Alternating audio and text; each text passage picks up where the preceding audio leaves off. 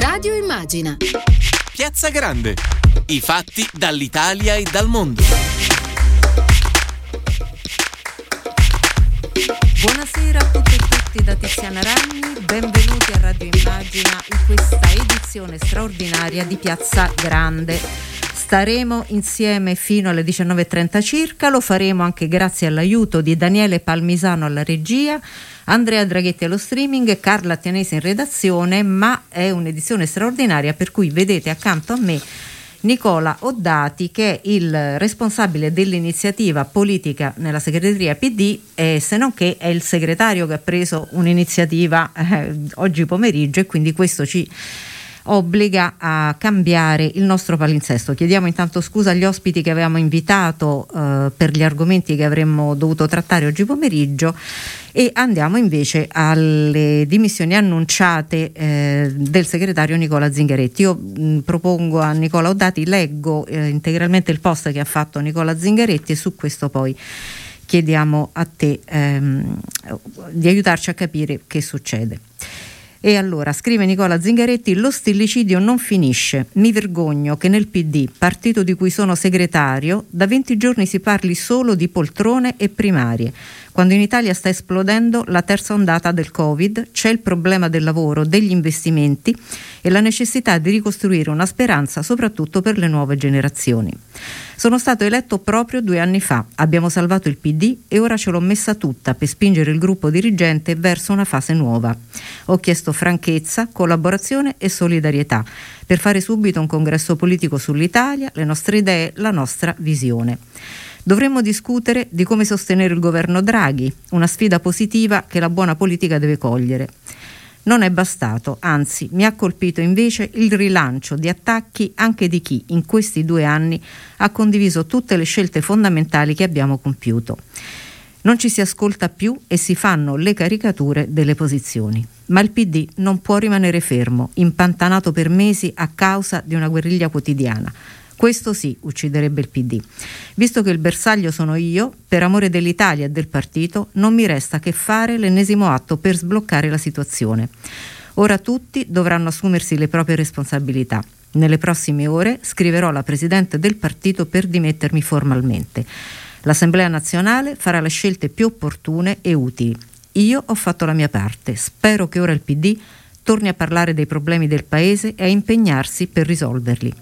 A tutte e tutti, militanti, iscritti ed elettori, un immenso abbraccio e grazie. Ciao a tutte e tutti, a presto Nicola. E allora, Nicola Oddati, che succede? Ma quello che ha detto adesso il segretario Nicola Zingaretti.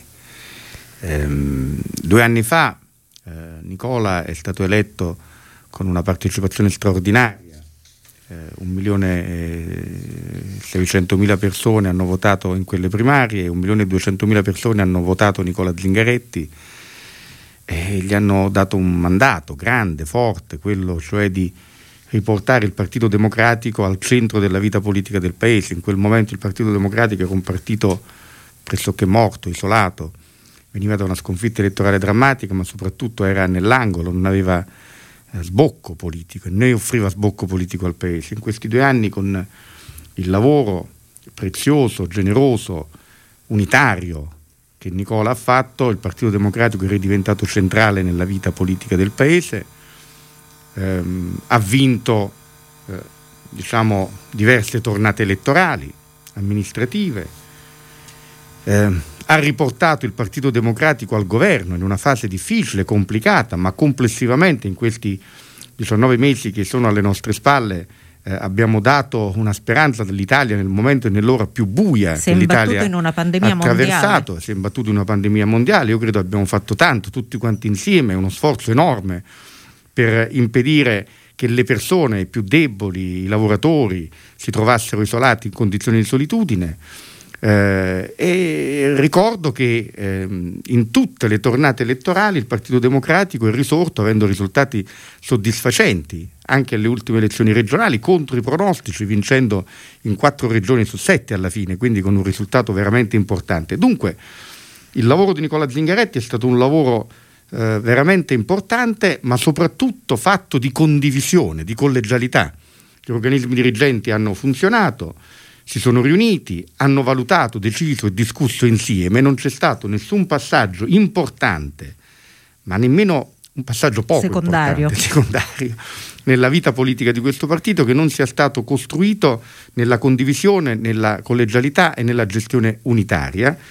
Eppure in questi giorni, con la nascita del governo Draghi, invece di comprendere che la fase di difficoltà del Paese non è alle nostre spalle, ma è ancora davanti a noi, siamo di fronte di fatto ad una terza ondata e c'è un governo da sostenere lealmente con le nostre forze, con i nostri tre ministri, con i sottosegretari, ma soprattutto con il lavoro parlamentare e con la spinta nel Paese. Invece di capire questo, sono cominciati attacchi via via nel corso di queste giornate sempre più pesanti, come diceva il segretario, senza una ragione vera di fondo, perché dobbiamo discutere del nostro futuro e noi abbiamo detto facciamo un congresso politico e vediamo nella fase in cui entriamo quale deve essere la politica del Partito Democratico, che cosa deve essere il suo riformismo, come costruire alleanze, come andare ad affrontare il tema di una vocazione maggioritaria che noi dobbiamo continuare ad avere, ma dobbiamo commisurare alla realtà del Paese. Non può essere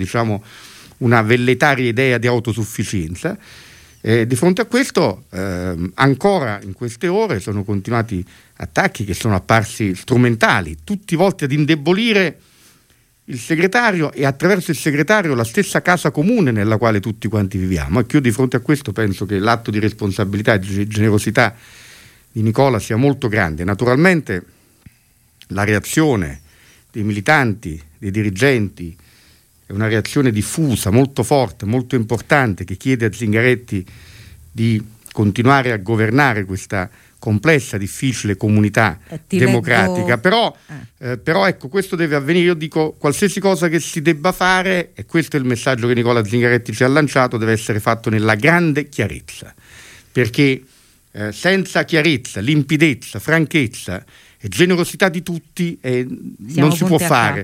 Non si può fare, la generosità non può essere da una parte sola. Ti leggo qualche reazione, tu parlavi di quelle dei militanti, tra l'altro li ascolteremo più tardi. Io vi ricordo il numero al quale voi potete inviare dei messaggi, anche se desiderate essere richiamati, è il 342 1426902, perché quando chiuderemo con Nicola Oddati avremo Marco Furfaro e Chiara Braga che faranno appunto questa sessione di microfoni aperti in questa edizione straordinaria, proprio per ascoltare le persone che vogliono dire qualcosa. Intanto io ti leggo qualche altro tipo di reazione, e c'è Del Rio che dice: in un momento così grave e difficile per il Paese, il PD ha bisogno che Nicola, che ha sempre ascoltato tutti, rimanga alla guida del partito. Il dibattito interno è fisiologico e non deve essere esasperato. Ritroviamo insieme la strada. Il capogruppo appunto dei Dem alla Camera. Poi abbiamo anche Boccia, Occhetto. Boccia dice: Zingaretti un faro, l'assemblea gli chiede di restare. Occhetto dice: addio di Zingaretti è una notizia tragica per la sinistra, un massacro interno al partito. Poi abbiamo ancora Matteo Ricci che dice: comprensibile e condivisibile lo sfogo di Zingaretti, ma Nicola deve rimanere e continuare il suo mandato con la rinnovata spinta dell'assemblea. Non si può delegittimare ogni volta il leader di turno, men che meno in questa fase di crisi sanitaria ed economica, perché questo poi è un altro problema. Cade nell'avvio di un governo complesso che unisce forze che devono anche riuscire a lavorare insieme partendo da posizioni molto molto distanti. Quindi prime reazioni sono all'insegna del ripensamento. Sì, bene, questi messaggi fanno credo piacere,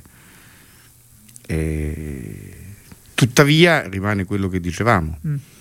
Non bastano messaggi di solidarietà, in questo momento ci vuole chiarezza politica e limpidezza di fronte alla fase che abbiamo davanti. È il momento della responsabilità. Zingaretti ha messo in campo un atto di enorme responsabilità, vediamo in queste ore quello che succederà naturalmente. Tuttavia non è più il tempo delle ipocrisie, di nessun tipo di ipocrisia. Questo è il punto che forse tutti quanti noi dobbiamo acquisire come messaggio fondamentale che Nicola ci lancia in questo momento. Poi vedremo che cosa accadrà nelle prossime settimane. La risposta deve essere politica, non solo emotiva. Ci vuole una risposta politica forte e poi tutti quanti insieme valuteremo. Intanto valuteremo come procedere verso l'Assemblea Nazionale, che voglio ricordare è convocata per il 13 e 14 marzo. Io ti leggo ancora qualche altro messaggio e abbiamo Stefano Vaccari, che è il responsabile organizzazione del PD: a forza di tirarla la corda si rompe. Da Nicola Zingaretti ancora una volta un atto di responsabilità e generosità dopo gli appelli dei giorni scorsi caduti nel vuoto di interviste e accuse mentre la gente muore per il Covid. E abbiamo anche Astorre che dice: piena e totale solidarietà a Nicola Zingaretti, che nei 2 anni da segretario ha tracciato un percorso che ha portato il PD a essere un partito ampio, inclusivo, perno dell'azione di governo e apprezzato dagli elettori. E abbiamo anche Enzo Bianco: coraggio Nicola, hai tutte le caratteristiche per guidare il partito al meglio. È arrivata anche invece Cecilia Delia, coordinatrice della Conferenza delle Donne: di fronte al degrado del dibattito interno e alla discussione tutta sul potere, il segretario ne ha tratto le conseguenze, compiendo un gesto politico di grande responsabilità e generosità. Franceschini, un flash: ricomporre unità vera attorno a Zingaretti. Ecco, questo forse è il punto. Vera, è l'ora della verità. Esatto, vera, il punto è questo, vera.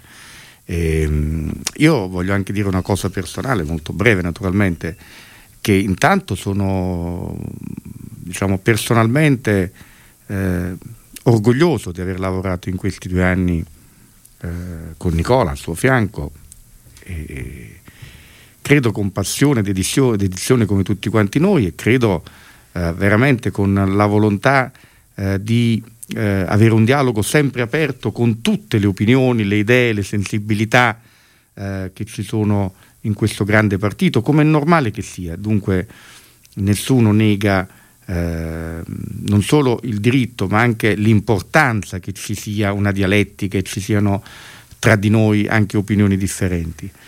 Quello che è venuto meno nelle ultime settimane è un confronto di civiltà, un confronto fatto per ricercare le ragioni dell'unità e non per accentuare le divisioni.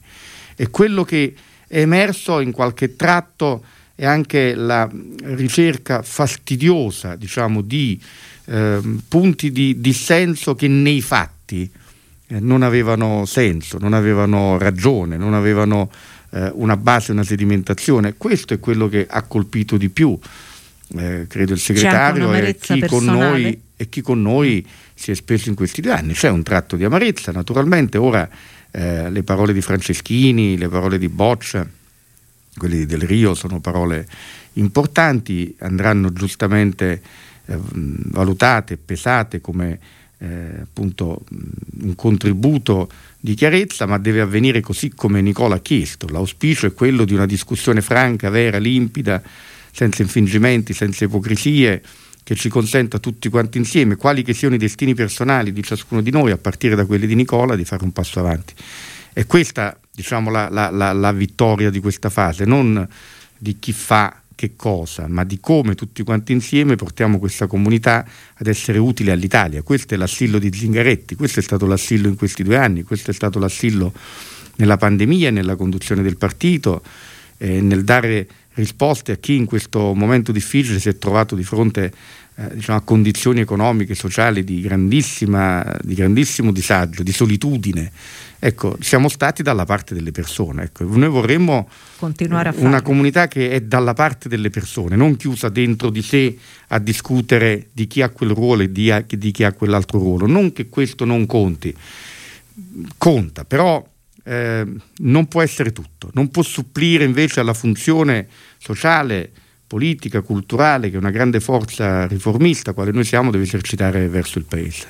È arrivato il secondo lancio di Franceschini, prima avevamo solo il flash di agenzia, e dice: Abbiamo sulle spalle non solo il destino del PD, ma una responsabilità più grande nei confronti di un paese in piena pandemia. Il gesto di Zingaretti impone a tutti di accantonare ogni conflittualità interna, ricomponendo un'unità vera del partito attorno alla sua guida. E abbiamo anche l'ex ministro Dem Peppe Provenzano che dice: Nicola Zingaretti ci ripensi, l'assemblea del PD respinga le dimissioni del segretario, ci ripensino anche quelli che in queste ore hanno logorato il PD. Siamo in gran tempesta, serve un nocchiero e un equipaggio, anche per discutere insieme di come cambiare a fondo. E quindi a questo punto possiamo forse andare avanti. Ecco qui, abbiamo un messaggio, perché stanno arrivando anche messaggi invece da... Allora, eccolo qui. Ritengo che l'Assemblea nazionale debba chiedere a Zingaretti di restare. Da parte mia, la generosità e franchezza di cui Nicola richiamava sono elementi essenziali per stare in una comunità. Ringrazio il segretario per il lavoro svolto finora. Auspico che tutti i militanti e i dirigenti si facciano sentire e si ribellino a questi squali di giochi di potere da Prima Repubblica a cui stiamo assistendo. Questi sono messaggi che invece arrivano dal nostro telefono, ve lo ridico il numero: 342 1426902. Potete mandare WhatsApp, se volete potete essere anche richiamati. E ne leggo un ultimo. Caro Nicola, sei stato eletto e devi continuare fino alla scadenza naturale del nostro mandato. Per chi rema contro la porta è chiusa. Devi continuare per tutto il bene che ti vogliamo. Tantissimi iscritti, non mollare. Ti saluto affettuosamente. E allora... adesso ci prendiamo 2 minuti di musica, dopodiché avremo questi microfoni aperti con Marco Furfaro e Chiara Braga della segreteria PD. Io lascio loro il posto, ci vediamo qui fra poco con Furfaro e Braga.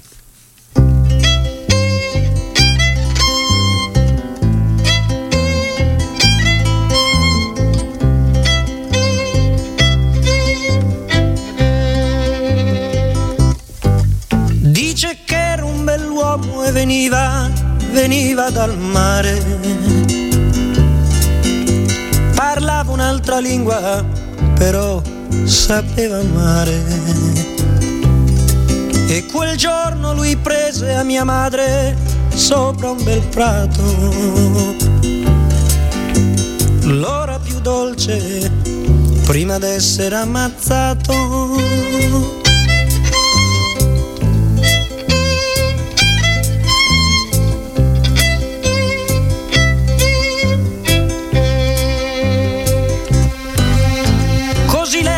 Sto sola nella stanza, la stanza sul porto, con l'unico vestito ogni giorno più corto. E benché non sapesse il nome e neppure il paese,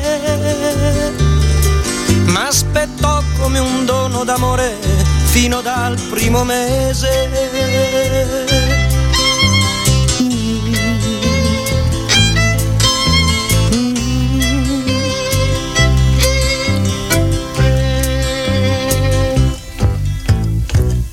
A 16 anni, quel giorno la mia mamma, le strofe di taverna le cantò a Nina Nanna, e stringendomi al petto che sapeva di mare, giocava a far la donna con il bimbo da fasciare.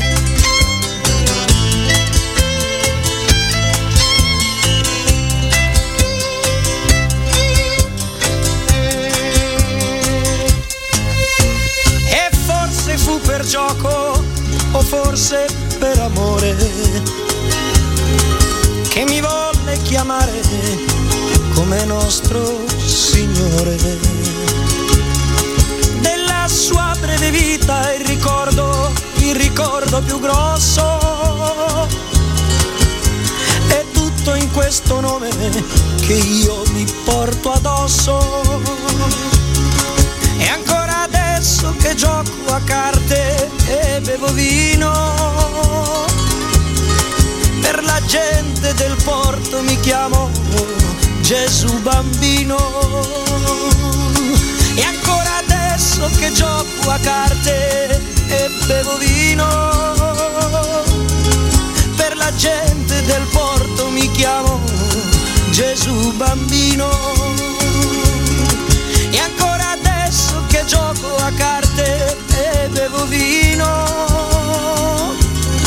per la gente del porto mi chiamò Gesù bambino.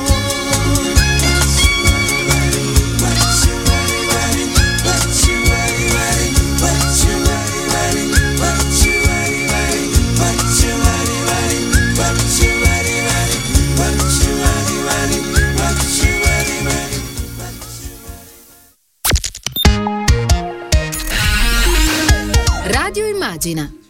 Benvenuti e bentornati, anzi, a Radio Immagina. Sono Marco Furfaro e oggi siamo con Chiara Braga. Ne sono Ciao a tutti. Onorato della presenza di condurre la trasmissione assieme a lei. E abbiamo aperto i microfoni perché, come abbiamo inaugurato questa radio, è una radio di una comunità che si rivolge anche all'esterno, ma che dà la possibilità a tutti i propri iscritti, militanti, gli interessati di dire la propria, ovviamente. Quindi siamo qua con Chiara anche per ascoltare le vostre voci in questa giornata molto particolare in cui sia io che Chiara, ora farò intanto commentare lei, però rinnoviamo intanto il nostro affetto a Nicola Zingaretti, perché anzi ci ha fatto pure incontrare me e Chiara perché siamo insieme nella stessa segreteria ed è stata, e speriamo che sarà una grande avventura. Però Chiara, intanto due parole a te, poi citerò i messaggi e apriamo i microfoni. No, intanto voglio anche da qui mandare un abbraccio e un sostegno a Nicola Zingaretti, che ha guidato il partito in questi anni così complicati, ricostruendo uno spirito di comunità che ha affrontato dei passaggi difficilissimi, e quindi il suo gesto, che ovviamente sta avendo una reazione così forte, dimostra anche il legame che ha saputo costruire col nostro popolo, no? Con la nostra comunità. E quindi questo abbraccio, che si lega ovviamente a un auspicio che da questa passaggio si possa ripartire più forti e anche stringersi e ritrovare le ragioni di essere una comunità, soprattutto in un momento così difficile per il paese, dove gli italiani continuano a guardare al PD, io credo, come una forza responsabile, e si aspettano molto da noi. Quello che è avvenuto in questi giorni non sempre è stato all'altezza, e quindi credo che questo abbia portato anche ad una decisione così forte, però la sua comunità, la comunità del Partito Democratico, troverà la capacità di reagire, affrontando anche i nodi politici che questa situazione ci mette davanti. Assolutamente sì. Da parte mia dico una cosa che ho detto ieri a un'agenzia, perché ero molto stizzito anch'io da questi giorni, perché spesso la polemica che si fa è sulla mancata identità del PD, però poi il segretario nazionale, approviamo in direzione nazionale un documento nel quale ci sono 3 richieste specifiche al governo Draghi, cioè l'attivazione del reddito di libertà per le donne vittime di violenza, tra l'altro 3 cose molto importanti, il fondo, di rendere subito operativo il fondo per l'imprenditoria femminile, di approvare la legge sulla parità salariale. Quindi 3 questioni importanti non solo per le donne e la parità di genere di questo paese, ma per il paese tutto. E ovviamente sembra che ce ne occupassimo solo noi, perché poi delle cose che evidentemente si prova a far battaglia politica risultano poco interessanti. Io credo che sia anche questo, purtroppo, che ha generato le dimissioni oggi di Nicola Zingaretti, però credo come te che invece valga ancora la pena lottare proprio per quelle battaglie e non darla vinta a chi ci ha portato fuori strada. Leggo alcuni messaggi intanto. Nicola, io ti ho votato, hai lavorato bene, stai lavorando bene, se tu ci chiedi una mano e noi siamo pronti ad affrontare insieme a te a chi vuole il male del PD. Nicola, io voglio che tu rimani alla guida di questo partito in un momento così delicato e difficile del paese. Giorgio Berni, iscritto PD. Mi leggete? Grazie e prego. La situazione era insopportabile, tutta la mia solidarietà a Zingaretti, al quale siamo tutti vicini. Ora il segretario ci aiuti a fare chiarezza, a definire una chiara identità del partito, che non può essere quella di un ritorno al renzismo. Se ciò dovesse accadere sono pronto a stracciare la mia tessera. Le dimissioni del segretario vanno respinte, ci dice Vincenzo di Reggio Emilia. Un giorno triste, siamo solo capaci di autolesionismo, chi si è reso responsabile del fuoco amico chiede al segretario di ripensarci. Intanto abbiamo, credo, una prima telefonata, che è Paolo Dall'Asta, un giovane architetto di Guastalla, nonché iscritto del Partito Democratico. Paolo, ci sei?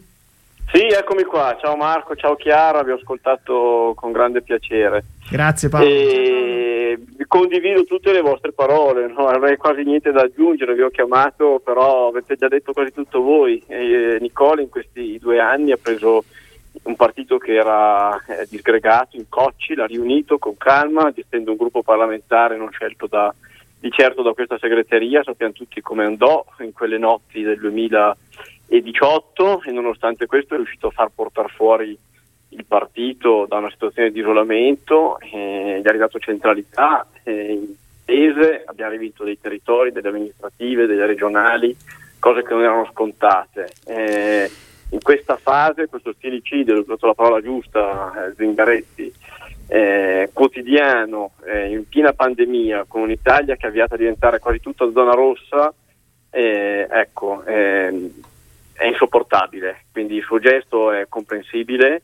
È giusto fare chiarezza, è giusto fare pulizia, è giusto però anche che senta il calore della comunità, e vedo tante reazioni di militanti come noi che dicono segretario vai avanti, quindi il sostegno c'è tutto, bisogna tirare una riga, ma credo che l'Italia non capirebbe uno suicidio del genere e queste invocazioni continua un congresso che non servirebbe a niente in questo momento, ma invece serve una comunità compatta unita attorno al suo segretario, ecco. Quindi su questo è giusto far sentire la nostra voce, credo che i messaggi che vi avete letto vadano in questa direzione, ma anche i commenti che vedo sotto i profili social del PD, di Zingaretti, dicano altrettanto, ecco. Quindi mi aspetto una reazione forte, c'è stata tante volte, ma questo non è certo il momento di usare le buone maniere, ma bisogna anche trovare fuori toni di chiarezza che sono stati usati. Spero che siano utili per noi e per il paese. Ecco. Grazie di cuore, grazie di essere intervenuto. Un abbraccio, a presto, grazie. In attesa della prossima telefonata e salutando Paolo, chiedo una cosa a Chiara, commentando anche brevemente, che poi io capisco tutte le richieste del mondo, però c'era una cosa che a me pareva abbastanza assurda, cioè noi votiamo, non siamo andati a votare con la caduta del governo, votiamo le comunali a ottobre, ma a te non pareva un po' una richiesta un po' così, anche un po' stonata rispetto al paese, la pandemia, il fatto di chiedere un congresso in questo momento? Sì, ma anche perché, Marco, noi abbiamo condiviso questi mesi di lavoro in una segreteria unitaria, in cui veramente nella difficoltà anche della fase che abbiamo attraversato, però abbiamo ricostruito anche un'elaborazione, un confronto, una serie di relazioni con il mondo esterno che ci hanno portato, tu le citavi prima, a avanzare le nostre proposte sul tema dell'occupazione femminile, della parità di genere, ma su tantissimi altri fronti. E su questi temi io, che coordino, come sai, nella segreteria l'iniziativa sul programma, non posso dire che, diciamo, dentro la nostra comunità ci sono delle diversità o delle differenze di sostanza tali da chiedere un congresso. Un congresso si chiede quando non c'è condivisione sulla linea, non quando si vuole, come dire, fare una resa dei conti sui posti. Quindi davvero questa era una richiesta molto stonata. Peraltro penso che, diciamo così, gran parte dei nostri iscritti, militanti, elettori in queste ore stanno veramente dimostrando, insomma, che questa era una cosa abbastanza incomprensibile. E peraltro noi avevamo deciso di darci un momento, l'assemblea del 13 e del 14 marzo, di discussione, quindi nessuna volontà di rifuggire a un confronto franco e aperto. Io spero che ci sia davvero margine per farla insieme al nostro segretario. Grazie Chiara, e sentiamo in linea, abbiamo qualcuno collegato in linea? Marco? Abbiamo Barbara, mi dicono. Barbara, sì, ciao. Sì, ciao Marco. Ciao Barbara. Ciao. Ecco a te, il microfono è tutto tuo per dire la tua. Ma guarda, io comprendo il segretario sia sul piano umano che su quello politico. Lo stillicidio degli ultimi giorni è una profonda ferita, soprattutto che per noi che siamo sul territorio e quotidianamente cerchiamo di portare avanti un lavoro attraverso idee, e attraverso il confronto con le persone. Ritrovarci quotidianamente sui giornali con i nostri dirigenti nazionali ad attaccare il partito nella figura del segretario credo che sia la cosa più illogica che possa esserci, perché questo toglie credibilità al partito in generale e quindi anche a coloro che questo stilicidio lo mettono in atto. Non comprendo perché, avendo votato noi ad un congresso e con una maggioranza enorme, avendo eletto Zingaretti, oggi pretendiamo che si faccia un altro congresso sulla persona, sul segretario dicendo che essendo cambiata la situazione politica va cambiata anche la leadership del partito, perché si adatta alle situazioni politiche del momento, si adatta alla linea di un partito semmai, e lo si fa negli organismi come è stato fatto in questi anni. Siamo sicuri che il segretario condivideva ognuna delle scelte fatte, o se collegialmente a maggioranza sono state scelte alcune cose, sono state fatte? E allora oggi perché puntargli addosso il dito, cercando di forse ricercare ulteriori poltrone? Non bastano quelle che già sono state distribuite? Vogliamo tornare a pensare a quello di cui ha bisogno la gente, perché siamo in un periodo storicamente, che io che ho 40 anni, per me è unico, non avevo mai vissuto una situazione del genere. Allora la nostra generazione, che dovrebbe essere quella che dirige questo paese, in questo momento ha ben altro a cui pensare che alle difficoltà di poltrona di qualcuno.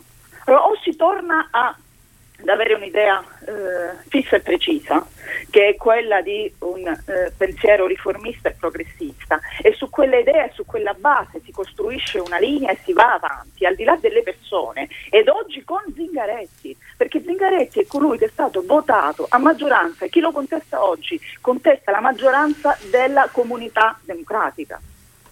O ci si rimette su questa linea, e io mi auguro che il segretario elabori questa sua scelta e decida di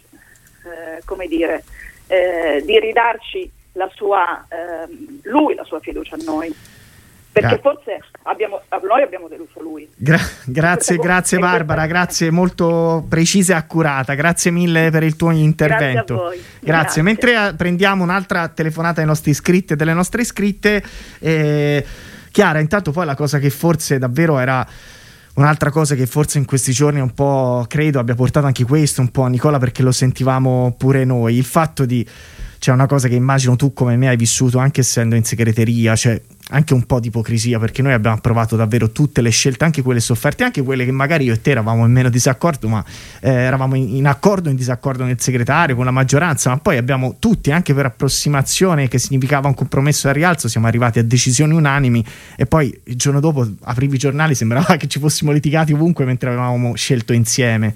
Sì, certamente, diciamo, non abbiamo avuto alle nostre spalle dei passaggi proprio semplici da dover decidere, da dover gestire. Il segretario, Zingaretti è diventato segretario e appena subito dopo c'è stato quello che sappiamo, la scissione di Italia Viva, poi abbiamo fatto il governo coi 5 Stelle, abbiamo affrontato l'epidemia, che veramente è stato uno tsunami nella vita politica e soprattutto nella vita delle persone, e poi abbiamo affrontato anche in questi ultimi mesi una crisi incomprensibile che il nostro partito, guidato appunto dal segretario, ha cercato in tutti i modi di scongiurare, no? Di evitare al paese, perché era esattamente quello che non serviva al paese, e siamo riusciti a condurre la nostra comunità, il nostro gruppo dirigente, ad una scelta compatta, unitaria. Quindi davvero il giorno dopo lo scatto di tutta una serie di reazioni, dai toni anche particolarmente esasperati e accesi, capisco che possa avere prodotto, diciamo così, anche una reazione molto forte che ha portato al gesto del segretario, però davvero in queste ore forse stanno venendo fuori anche con più forze, con più visibilità, diciamo quello che è la vera essenza del nostro partito. Esattamente. Che si stringe e che riconosce la generosità, la lealtà, e che adesso chiede al segretario di sentirsi, come dire, supportato da una comunità molto più ampia che, bisogna dirlo, lui ha avuto il merito, insieme a tanti che hanno lavorato con questo spirito lealmente in questi mesi, di rimettere insieme. È davvero un patrimonio fondamentale che non possiamo disperdere, non lo possiamo fare per i nostri iscritti, lettori, quelli che ci stanno scrivendo, Marco, anche sui nostri numeri personali in questi minuti, in queste ore, ma anche per il paese, perché noi stiamo continuando a portare avanti la sfida del governo in un momento difficilissimo, e serve un PD forte e solido che si ristringa e che sappia ritrovare nel passaggio dell'Assemblea attorno a Zingaretti una guida forte che possa condurci avanti. Esattamente così, infatti credo io e Chiara, mentre poi ci siamo fiondati in radio, ma entrambi stiamo anche cercando ovviamente di stringerci e confrontarci con la nostra comunità, sono partite raccolte di firme spontanee. Ora leggo un'agenzia di Stefano Vaccari, che è responsabile dell'organizzazione, che dice: i dirigenti locali sbigottiti da questo stilicidio stanno raccogliendo le firme, ed è assolutamente così, e va assolutamente bene il fatto che ci sia una reazione di una comunità in questo momento così complicato. Chi c'è in linea? Martina Bonora. Ciao Martina, come stai? Ciao. Bene, tutto bene, sono un po' scioccata oggi, ma tutto bene. Anche noi, però ci stringiamo forte insieme e andiamo avanti, e proveremo anche a convincere il segretario a tornare sui suoi passi. Ma a te il microfono. Ci proviamo. Diciamo che non è la cosa di cui avevamo bisogno in questo momento, no? Già le persone hanno fatto un po' fatica a capire tutta la crisi, le elezioni di Draghi, eccetera. E il PD ha fatto di tutto per provare a ricucire, per tenere in piedi la cosa, quindi insomma io abito in provincia di Reggio Emilia, una piccola cittadina che si chiama Luzzara, e quindi io vivo, no, il mio circolo PD, è un momento un po' particolare, ma comunque insomma lo vivo, e diciamo che già si fa fatica, no, a tenere un po' unito il tutto. Diciamo che l'ennesima crisi non è quello che serve al Partito Democratico in questo momento. No, assolutamente no. Di dove sei intanto? Quanti anni hai? Presentati. Allora, io ho 27 anni quasi, abito a Luzzara in provincia di Reggio Emilia, e niente, mi sono appena laureata in magistrale e nulla, è questo. Vabbè, che bello sentirti, anche per smentire insomma gli autorevoli editorialisti che ogni mattina ci propinano il fatto che il PD non è composto da ragazze e dai ragazzi. C'è una ragazza che ha sentito l'esigenza di alzare il telefono e di dire la sua. Grazie veramente di cuore, e rimaniamo uniti. Esatto, cerchiamo di fare il possibile. Grazie, buona serata. Grazie a te, a presto. Ciao Marco, ciao. Allora, piena solidarietà al segretario Nicola Zingaretti, Paolo, Rosa, Francesca, Vincenzo, Luca, Stefano. Da tutta Italia ci stanno scrivendo tantissimi messaggi, io preferisco le voci, sta arrivando altre telefonate, però passo a te Chiara in questo momento in cui c'è la telefonata, abbiamo la telefonata. Chi abbiamo in linea? Ciao, sono Fabio Giacomini da Cadoneghe, da Padova. Ciao Fabio, benvenuto a Radio Immagina, grazie della tua voce, e il microfono è tuo, sei libero di dire la tua possibilità. Grazie, vai pure. Grazie. No, niente, guarda, sono un dirigente del circolo di Cadoneghe in Veneto, e ero là sul tornio che lavoravo, mi ha chiamato un collega, mi fa: guarda che Zingaretti si è dimesso. Ho detto: come dimesso? Ho detto: ma se sta tenendo botta agli attacchi e tutto quanto, come fa a dimettersi adesso? E allora ha scritto subito al responsabile che conosco, gli faccio: ma cosa succede? Fa: guarda, chiama, diglielo cosa ne pensi. E allora io dico sinceramente: Nicola, non mollare, lascia stare, cioè l'hanno sempre fatto, sono attacchi subdoli perché sono alla persona, cioè parlassero di contenuti è un conto, ma parlano di persone, di un leader che ci sta provando, ci sta dando tutto, ovvio, in un momento difficile. E poi volevo dire un'altra cosa molto importante, che se vogliono un congresso, si chiedono il congresso, che si mettono in fila. Cioè, noi in Veneto abbiamo preso l'11%, abbiamo chiesto un congresso e siamo ancora qua che aspettiamo. Quindi che resista, ecco, io chiedo di rimanere, per tutti noi soprattutto. Chiara, vai tu. No, io penso che, capisco anche il momento della reazione, questo però è un po' il momento in cui io credo dobbiamo tutti, trovare anche lo spirito giusto per richiamare a responsabilità e a unità, perché questo gesto ovviamente segna, un momento di tensione che io mi auguro davvero l'Assemblea possa ricomporre, non di facciata, ecco, questo mi sembra una cosa importante da sottolineare. La ricerca della condivisione io penso che debba essere fatta attraverso una discussione vera sulle idee, sulle proposte, anche sugli elementi che ci possono in qualche modo differenziare, però devo dire che in un momento così particolare Io credo che noi possiamo davvero ritrovare il filo della nostra discussione, di farlo nell'assemblea, forti anche di questa spinta molto forte che viene dalla nostra comunità, dal nostro popolo, e mettendo al centro le questioni che parlano e che interessano al paese: il lavoro, le disuguaglianze, la salute ovviamente e la ripresa economica. Assolutamente sì, grazie di cuore Fabio per il tuo intervento, e ci risentiamo presto e non perdiamoci di vista. Vediamoci presto. Grazie davvero, a presto. Intanto mi arrivano tantissimi messaggi. Ines, anche da persone non iscritte al PD, Ines non iscritta al PD, uscita durante la gestione Renzi, si chiede: ma come può un segretario dimettersi quando sta costruendo qualcosa di così positivo? Sono quasi in lacrime. Ines, noi continueremo a combattere, a provare a convincere Nicola Zingaretti anche per le persone come te. Grazie. Abbiamo un'altra telefonata. Chi c'è in linea? Ciao, buonasera, sono Matteo Corvo e chiamo da San Giorgio di Piano, Bologna, sono segretario di circolo. Ciao, benvenuto. Vi ringrazio per la disponibilità. Volevo dire due parole che penso siano le parole che vorrebbe sentirsi dire un qualsiasi iscritto militante del PD. Siamo in un momento molto complicato sia per il paese che per ovviamente il partito. Penso che tutto il gruppo dirigente debba fare uno sforzo per trovare una quadra e costruire sì una discussione, ma una discussione molto propositiva. Siamo a metà di questo segreteria, di questo mandato congressuale. Non penso che le dimissioni, così come un congresso anticipato per la scelta della leadership, sia una scelta giusta, una scelta che ci possa consentire di fare un salto di qualità.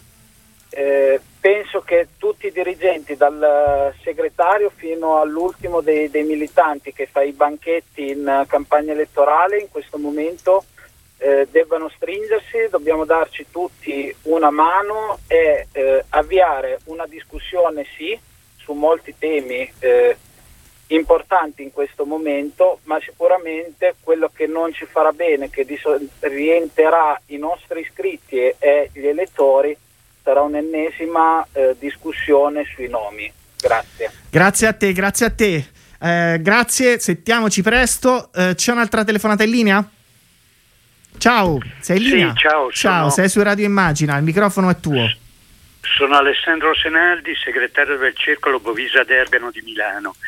Senti, io velocemente ti faccio una sintesi di un piccolo documento che stiamo preparando da mandare a tutti quanti quelli dell'Assemblea Nazionale, a favore naturalmente di Nicola Zingaretti, che diciamo si incentra su tre questioni. La prima: in questa condizione sociale e sanitaria è follia avere fatto o aver costretto il segretario ad una scelta così forte e a rimettere in discussione la sua segreteria. Il partito ha due cose da fare: una, costruire un blocco che possa in qualche maniera condizionare le scelte di questo governo in modo tale che le destre non privilegino le loro scelte, ma siano privilegiate viceversa le scelte democratiche e civili che in qualche maniera il partito ha messo in atto partecipando con rispetto a questo governo. La seconda cosa, una legge elettorale e un dialogo con le forze sociali e politiche, ma intendendo anche il terzo settore, associazioni di cittadinanza attiva, tutte le forze che in qualche maniera operano nel campo del welfare e che sono una forza straordinaria del nostro paese, in modo tale da poter poi avere un dialogo all'interno del partito, poter in qualche maniera avere e dare loro la possibilità all'interno delle nostre liste di diventare rappresentanza del paese e rimettere i piedi per terra e andare avanti e prepararci per il dopo Draghi. Questa secondo me è la cosa da fare. Grazie di cuore. Chiara, brevemente, che siamo ai titoli di coda e chiudo le telefonate. Grazie. Sì, no, devo dire che anche quest'ultimo intervento ci riporta sulla concretezza delle cose di cui davvero dobbiamo tornare a occuparci, e dobbiamo farlo, io spero, ritrovando anche davvero un fortissimo spirito di responsabilità e unitario. Mentre stavamo qui, Marco, però riceviamo anche messaggi dei nostri magari contatti. Ma scrive Marco, dice: ti sto seguendo la radio, sostegno a Nicola che non ho votato ma che ci rappresenta tutti, convincetelo a cambiare idea. Ecco, io penso che questo sia un messaggio molto vero che ci arriva da tanti nostri iscritti e militanti, perché alla fine noi ci riconosciamo in una guida che è stata una guida fondamentale in questo anno, e sarebbe importante che questo appello unitario venisse, diciamo, come mi pare stia un po' avvenendo, da tutta la comunità del Partito Democratico. Assolutamente sì, io ho tantissimi messaggi di circoli, di segretari, di iscritti, di solidarietà, di spinta verso il nostro segretario nazionale, ma ci tengo a leggere l'ultimo messaggio prima di lasciarvi, perché è Ruggero, è uno studente di 18 anni, non sono iscritto al PD. Caro segretario, non sono iscritto al PD, ma rimango fermamente convinto però che tu sia in questa drammatica fase storica l'unica persona giusta per imprimere al partito una netta, fresca e solida svolta. Serve una sinistra di cui questo paese, dopo anni caratterizzati da una cultura etico-politica più che deleteria, che ci ha profondamente allontanato dalla vita reale e dai bisogni delle persone, abbiamo bisogno di un'inversione di rotta. In molti non ti volevano più, gli apostoli mascherati delle triste esperienze del passato, chi è attaccato dall'interno, chi è attaccato dall'esterno, ma tu devi resistere, non devi andare via. Alcuni errori sono stati fatti, ma perché sono stati fatti dei tentativi. È tuo dovere resistere, perché noi persone di sinistra, scusami se insisto tanto sul termine, abbiamo bisogno di una classe dirigente di sinistra. Spero tu possa tornare presto sui tuoi passi. Con stima, Ruggero. E l'appello di Ruggero è l'appello di tutti noi. Grazie di cuore per essere stati con me e Chiara. Ciao Marco, ciao a tutti.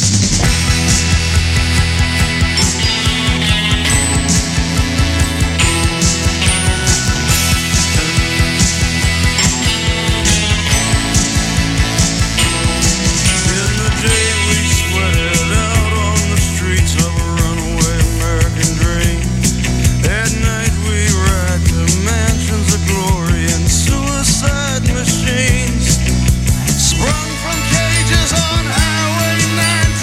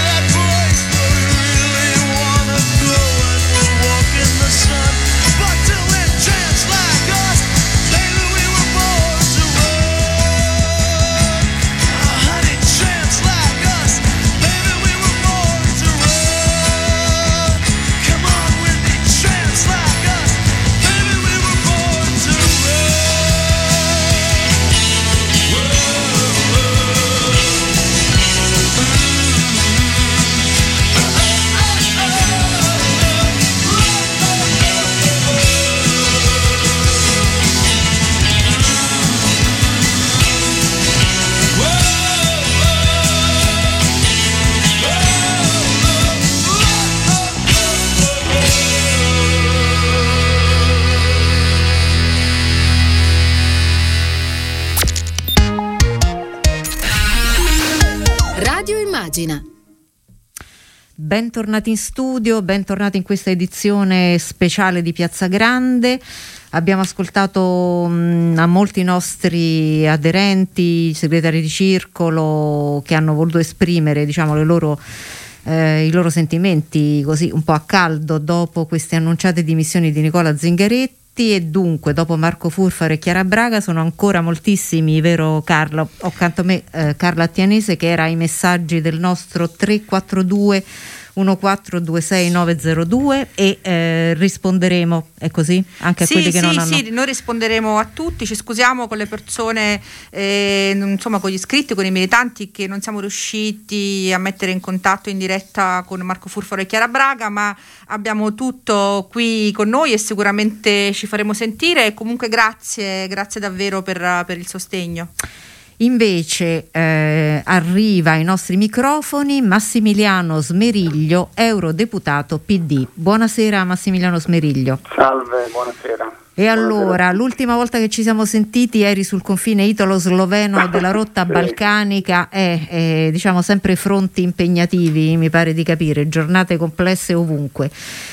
Massimiliano Smeriglio, appunto, con te dovevamo parlare anche di questo, la cronaca politica ci ha sopravanzati e quindi chiedo anche a te invece una tua reazione e anche magari un occhio europeo su questa situazione italiana un po' complessa e travagliata. Ma intanto penso sia giusto il lavoro che state facendo di aprire i microfoni, tra virgolette, far parlare i militanti, gli attivisti, le persone che credono nel Partito Democratico. Mi sembra un'operazione salutare che ci ridà un po' il polso della situazione. Noi eravamo in piazza con tanti anche attivisti del PD, col Movimento Liberare Roma, sulle mascherine rosse. Infatti, raccontaci anche di questa iniziativa. Sì, però volevo anche dire come ha impattato, cioè lo sgomento che ha suscitato la notizia delle dimissioni di Nicola Zingaretti. Io penso che nelle sue parole c'è un pezzo di storia che tutti noi conosciamo bene, forse può essere l'occasione vera per capire i meccanismi, la meccanica di alcune vicende interne che logorano, che fanno il tiro al piccione, che trovano e cercano il capo espiatorio in una situazione spesso blindata da meccanismi correntizi feroci. E penso che io spero, anzi, che Nicola possa ripensarci, perché appunto siamo in uno spazio che si chiama Piazza Grande. Quella era l'intuizione giusta prima della sua vittoria, cioè uno spazio aperto in cui far dialogare le tante culture della sinistra dei diritti, ecologista, del lavoro, femminista, e penso che forse andrebbe ripreso quel filo, perché quello è l'unico filo che dà la possibilità alle persone di esprimersi per quelle che sono e non per farsi contare come appartenenti a corrente, bande, filiere. Quindi penso che Nicola ancora una volta abbia avuto il coraggio giusto di squarciare il velo di ipocrisia che copre alcuni meccanismi unanimi all'interno e che poi fanno il tiro a piccione all'esterno. Un'operazione verità. Quindi, un'operazione verità che si può fare appunto facendo parlare le persone che credono in questo progetto politico. Spero che da qui al 13 lui abbia tutto il tempo per riflettere bene. Ricordiamo la data dell'Assemblea nazionale. Io spero vivamente che ci possa ripensare, perché è un momento difficile per il Paese. È un momento difficile per la sinistra perché si sostiene uno strano governo, questo dobbiamo sempre ricordarcelo, perché se la guardo appunto con gli occhi di Bruxelles non esiste nessun paese al mondo, tantomeno in Europa, in cui i sovranisti governano con le sinistre. Abbiamo capito che è il momento d'emergenza, il Partito Democratico ha fatto un gesto di responsabilità, ma questo gesto di responsabilità non può significare l'annientamento della soggettività, dell'autonomia, della cultura politica della sinistra nel nostro Paese. E quindi c'è questa battaglia da condurre, stare lealmente dentro questo governo atipico e a tempo, e contestualmente ricostruire le ragioni di un insediamento sociale della sinistra nel paese. E per fare questa operazione serve Nicola Zingaretti. Io spero davvero che possa ripensarci da qui al 13. Diciamo che non è solo Massimiliano Smeriglio a pensarlo e a auspicarlo, arrivano i messaggi anche di Deborah Serracchiani, Goffredo Bettini, Brando Benifei, Roberta Pinotti. Poi abbiamo anche Tiziana Enzo Amendola, Roberta Pinotti, il segretario del Pd torinese. Andrea Orlando, sì, sono tantissimi. E quindi sì, Massimiliano, da questo punto di vista ecco anche Marina Sereni e ancora Barbagallo, sì, il segretario del PD Sicilia, insomma diciamo che è stato anche un gesto che ha evidentemente coinvolto emotivamente vertici e base. Intanto è stato un gesto inatteso, quindi che ha colpito l'opinione pubblica e per quello che leggo non solo diciamo delle dichiarazioni o delle reazioni interne al gruppo dirigente del Partito Democratico, che comunque sono molto importanti, di sostegno a Nicola, ma insomma ha colpito l'opinione pubblica più larga anche per il linguaggio usato e per le argomentazioni di verità usate. Quindi c'è un'occasione, secondo me, ripeto, squarciato il velo dell'ipocrisia, c'è un'occasione. E un'occasione è quella di pensare a come si funziona, a come dare spazio, a come creare spazi anche per una nuova classe dirigente, per come fare in modo che la militanza a sinistra non sia solo una carriera, non sia solo il governo, ma sia un'idea di società. Io penso che Nicola era partito su questo, Piazza Grande era partita con questa ambizione, poi è successo di tutto, ci si è ritrovati in una pandemia mondiale, tre governi anomali, quindi è comprensibile il ritardo, le difficoltà, però questa operazione, se Nicola vuole, dà una chance enorme. Ancora una volta, con generosità, Nicola dà una chance enorme al Partito Democratico di guardarsi dentro e di trovare le risorse e le energie per superare questo momento. Io penso che ci sono tutte le condizioni, dobbiamo anche rispettare diciamo gli aspetti più personali e umani che hanno portato Zingaretti a prendere una decisione di questo tipo.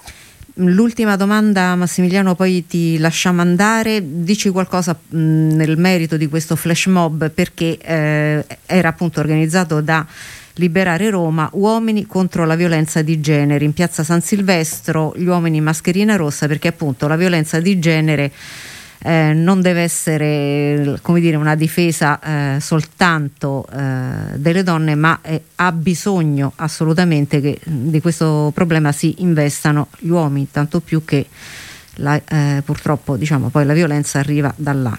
E com'è andata? Ma no, è andata straordinariamente bene, c'era un sacco di gente, oltre le aspettative, oltre diciamo personalità. Del PD c'era Marco Furfaro, ma consiglieri comunali, deputati, un bel pezzo di sindacato, associazionismo e poi appunto i ragazzi e le ragazze di Liberare Roma che hanno indetto questa il flash mob. E il tema, come sapete, è partito da Biella, è stato un segnale molto importante, molto forte, quello di dire partiamo da noi, dai nostri linguaggi, dai nostri stili di vita, da come ci rapportiamo, perché prima della violenza e prima dei femminicidi, cioè della morte, ci sono vari tipi di violenza psicologica, c'è l'umiliazione, ci sono i rapporti asimmetrici dentro le famiglie, moltissime di queste violenze nascono dentro le case, dentro le case del mulino bianco, cioè delle famiglie che apparentemente dove tutto funziona bene, invece sono meccanismi messi in modo da padri, da figli, da compagni, da mariti, e quindi è bene che ci sia per la prima volta e va alimentata questa mobilitazione, una presa di coscienza degli uomini, perché questo non è un problema delle donne, è un problema che cade sulle donne drammaticamente, ma è un problema prevalentemente degli uomini, della cultura di genere, della dimensione patriarcale che abbiamo in testa e asimmetrica delle relazioni e delle affettività e della dimensione proprietaria dell'affettività.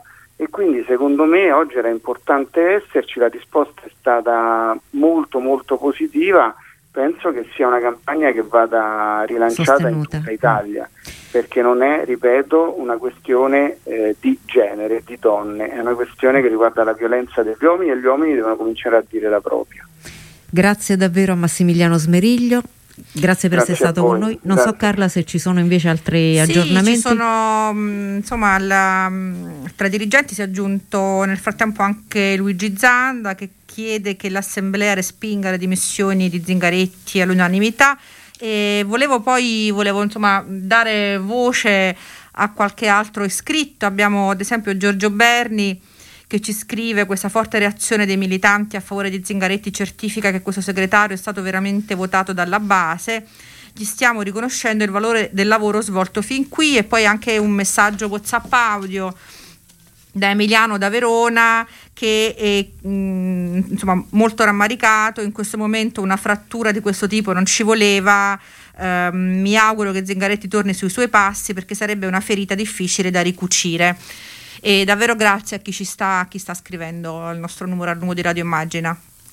Noi siamo arrivati alla fine di questa edizione straordinaria, anche un po' convulsa, e ci avviamo verso l'ultima parte di Piazza Grande. Avevamo in programma, e a questo punto lo abbiamo mantenuto, questo good night e good luck marziano. Atterreremo pure noi dopo Perseverance su Marte, lo faremo insieme a Sara Guabello e Roberto Soriani, per un viaggio tra letteratura, cinema e musica, anche perché spesso Marte è qui fra noi, diciamo le cose più incredibili poi in realtà accadono qua. Io allora ringrazio per essere stati oggi con noi Marco Furfaro, Chiara Braga e soprattutto Daniele Palmisano in regia, ai telefoni, sembrava veramente un polipo, una piovra, Carla Tanese in redazione e accanto a me Andrea Draghetti allo streaming. Vi ricordiamo che i nostri programmi sono disponibili in podcast sul sito immagina.eu, sull'app di Immagina, sulle principali piattaforme di podcast. Io mi fermo qui, vi do appuntamento a domani mattina alle 8 con Stefano Caggelli e i suoi ospiti di Ora di Punta. Nella seconda parte ritroverete anche Carla Tanese col filo diretto. A tutte e tutti voi buonanotte e buona fortuna da Tiziana Ranni. Buonanotte e buona fortuna da Carla Tanese. Good night and good luck. L'universo delle radiovisioni. Buonanotte e buona fortuna.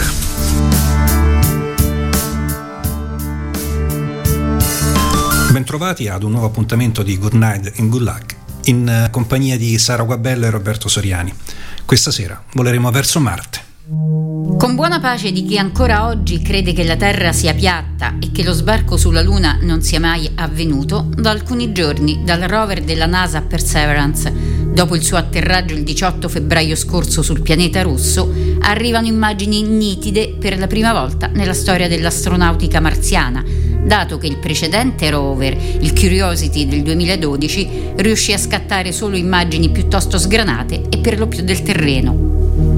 La Perseverance cercherà tracce di condizioni abitabili nel passato di Marte, ma anche segni di vita microbica sul pianeta, ed ha con sé Ingenuity, un drone che, se non ci saranno imprevisti, potrà decollare 5 volte, diventando il primo oggetto umano a volare su un altro corpo celeste. Marte, quarto pianeta del sistema solare per distanza dal Sole, pianeta rosso a causa del suo colore predominante, è il pianeta che ha ispirato più di tutti gli altri l'immaginazione collettiva. Forse perché è quello con la morfologia più simile alla Terra e perché la domanda è quella che c'è da sempre: c'è vita su Marte? Il primo a puntare un telescopio verso Marte fu Galileo Galilei nel 1609. Soltanto negli ultimi decenni del XIX secolo, però, si riuscì ad ottenere una visione abbastanza chiara del suolo marziano, quando l'astronomo Giovanni Schiaparelli disegnò una mappa dettagliata del territorio di Marte. L'utilizzo del termine canal in inglese per descrivere i grandi solchi presenti sulla superficie del pianeta portò all'equivoco di far credere che sul quarto pianeta fossero stati individuati corsi d'acqua, mentre lo scopritore italiano voleva far riferimento solo alle linee tracciate sul suolo. Proprio alla fine del XIX secolo iniziò a diffondersi un filone culturale che riteneva che Marte fosse stato abitato da un'antica civiltà aliena.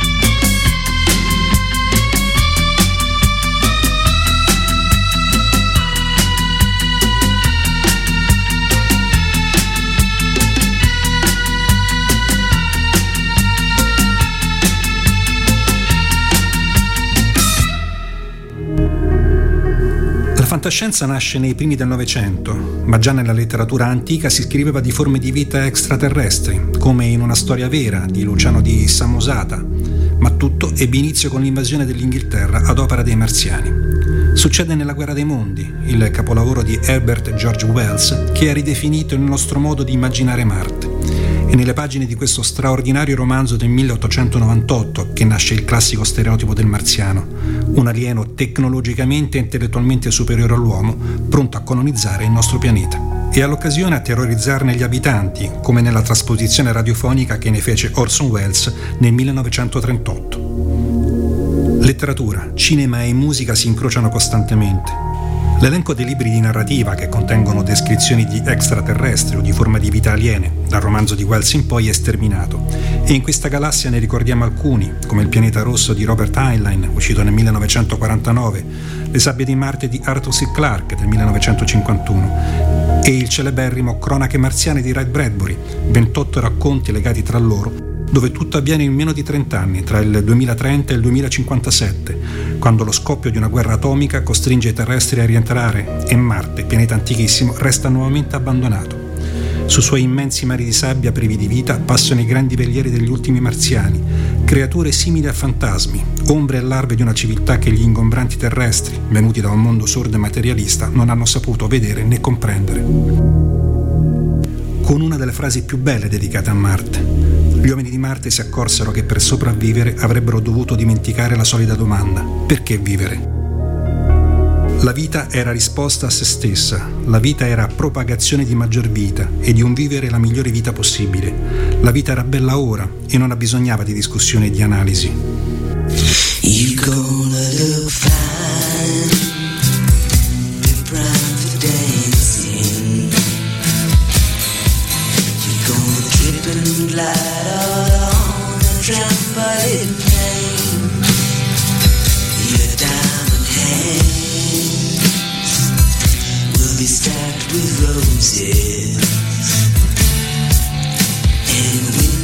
Cause people of the past, I'll call you things just when the moon sings.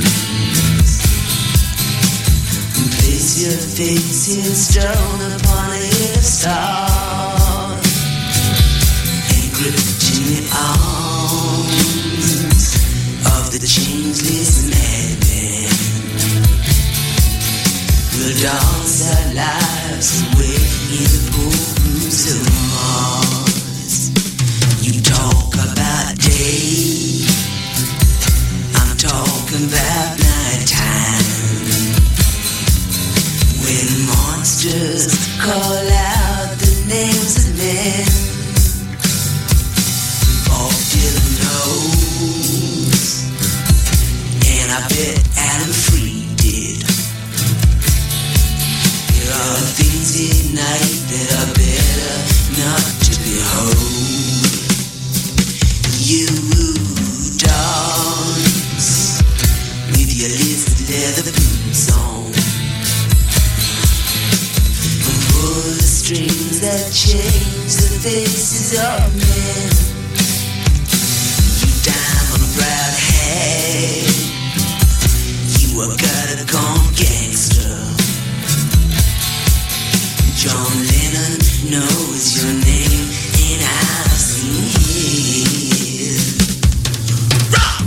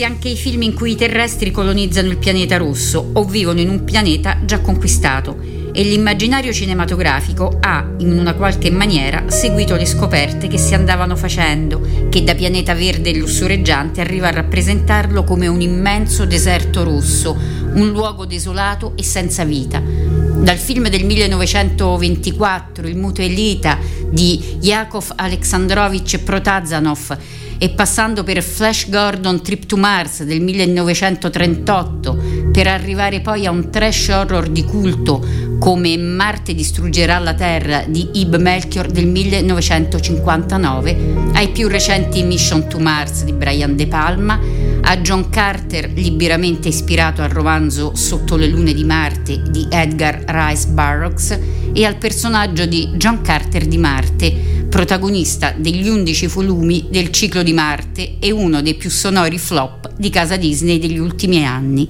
e The Martian di Ridley Scott, con un solitario Matt Damon abbandonato sul pianeta perché ritenuto morto. Menzione speciale per Fascisti su Marte, il film di Corrado Guzzanti uscito nel 2006, che metteva insieme gli sketch fantarevisionisti della trasmissione Il caso Scafroglia.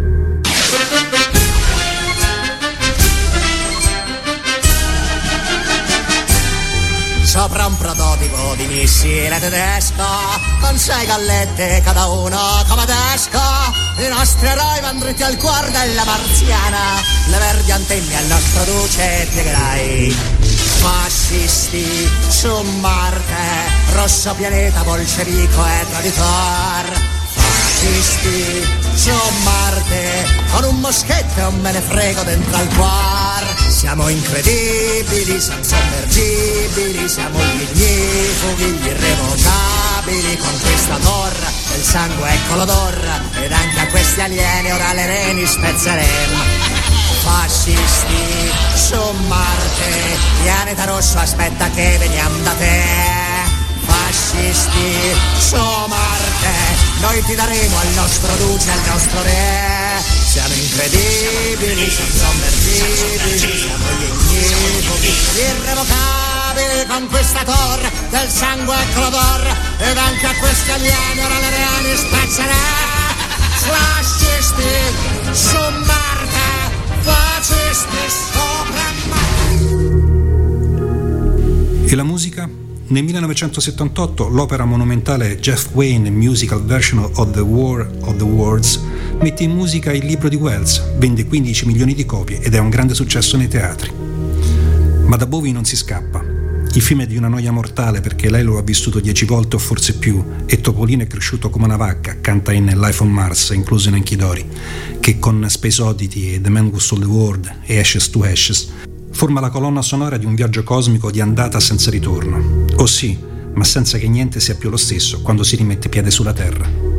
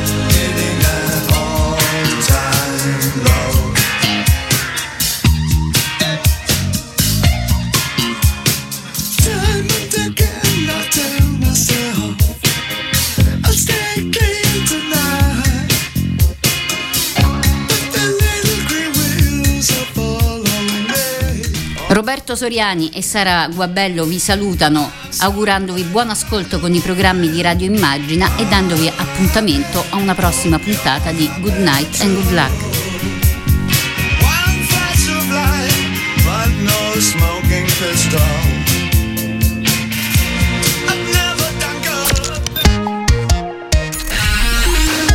Radio Immagina.